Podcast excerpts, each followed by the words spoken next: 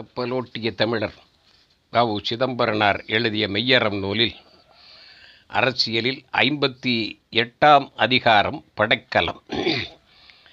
விளக்கம் தருபவர் நெல்லை மாவட்டம் வீரவநல்லூர் கவிச்சுடர் கே. முத்தையா.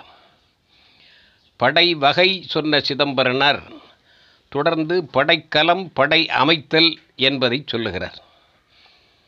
படைக்கலம் என்றால் கருவி. படையினுடைய வகைகளை சொன்னார். படையினுடைய இலக்கணம் படை அதுக்கு நாலு அதிகாரம் வகுக்கிறார். படை வகைகளில் பதினாறு சொன்னார். இப்போ படை கருவிகளை பற்றி விளக்கமாக சொல்ல இருக்கிறார். காலந்தோறும் கருவிகள் வேறுபடுகின்றன அறிவியலால் வேறுபடுகின்றன வளர்ச்சி மாற்றம் அடைகின்றன. அந்த அடிப்படையிலே பழங்காலத்தில் என்ன கருவிகள் இப்பொழுது என்ன கருவிகள் என்பதையெல்லாம் எதிர்காலத்தில் என்ன வரும் என்பதை கூட கற்பனையிலே சொல்லியிருக்கிறார் என்றே உணர வேண்டும்.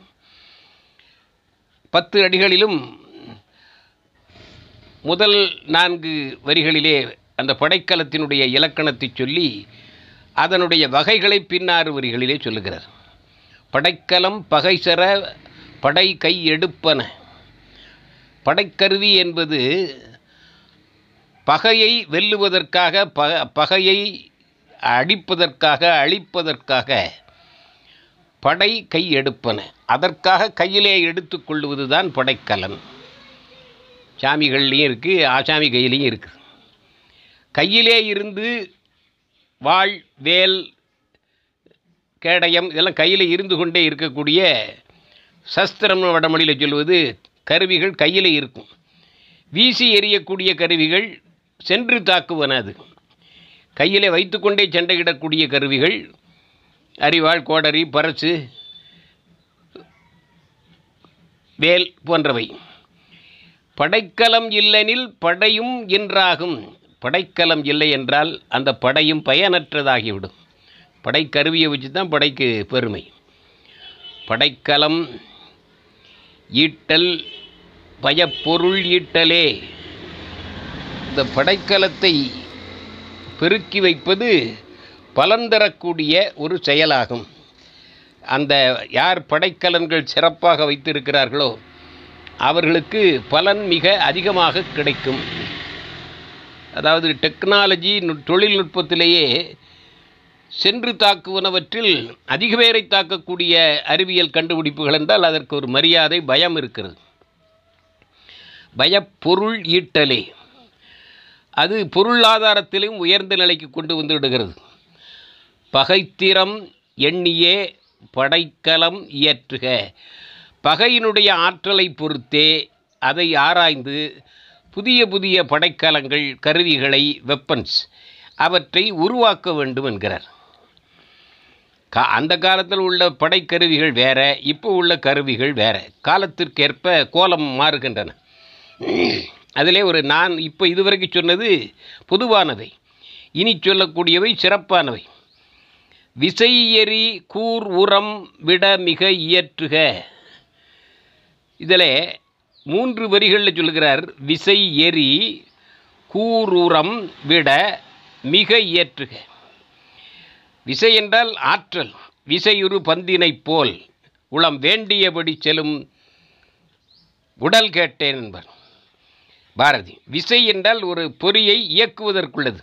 ஆற்றல் ஃபோர்ஸ் அந்த ஆற்றல் எதை வைத்துக்கொண்டு இருக்கிறார்? எரி நெருப்பு.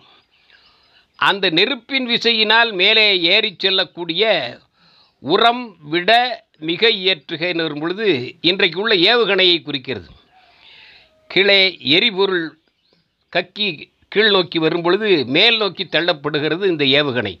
அதை இந்த அடிகளிலே சொல்லுகிறார்.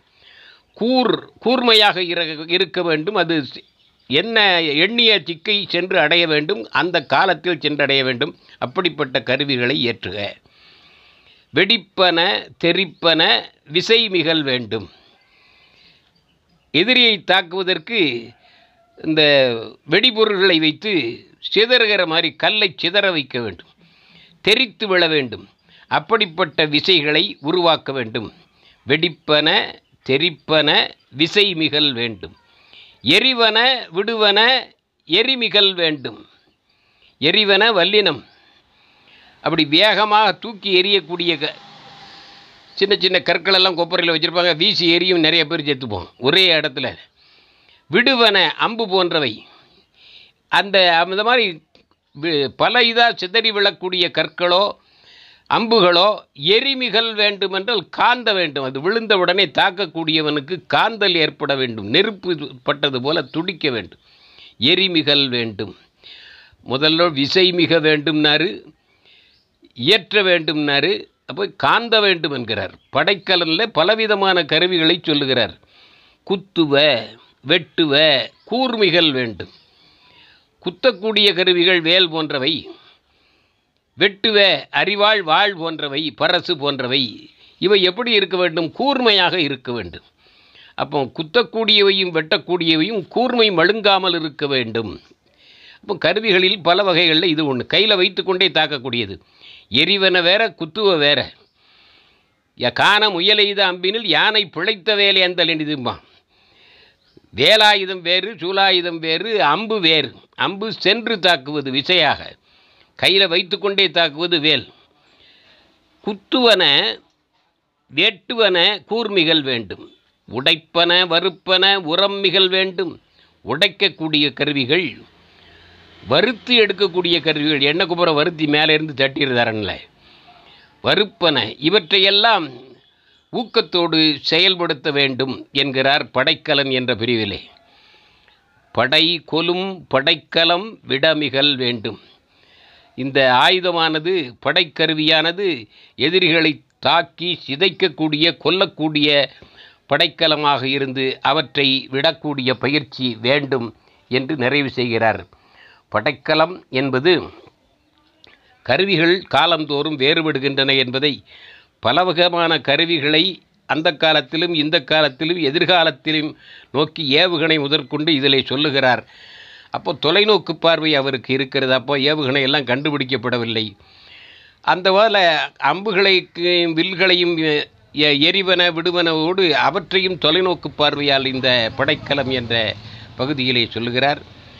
இந்த கலங்களை எல்லாம் யார் வைத்திருக்கிறார்களோ அது வல்லரசாக விளங்குகிறது. அதை கண்டு அஞ்சுகிறது மற்ற அரசுகள் நாடுகள் என்பதை இந்த படைக்கலம் என்ற ஐம்பத்தி எட்டாம் அதிகாரத்தில் அருமையாகச் சொல்லுகிறார் சிதம்பரனார். விளக்கம் தருபவர் இறைவநல்லூர் கவிச்சுடர் முத்தையா. வாழ்க மெய்யறம் வளர்க சிதம்பரனார் புகழ்.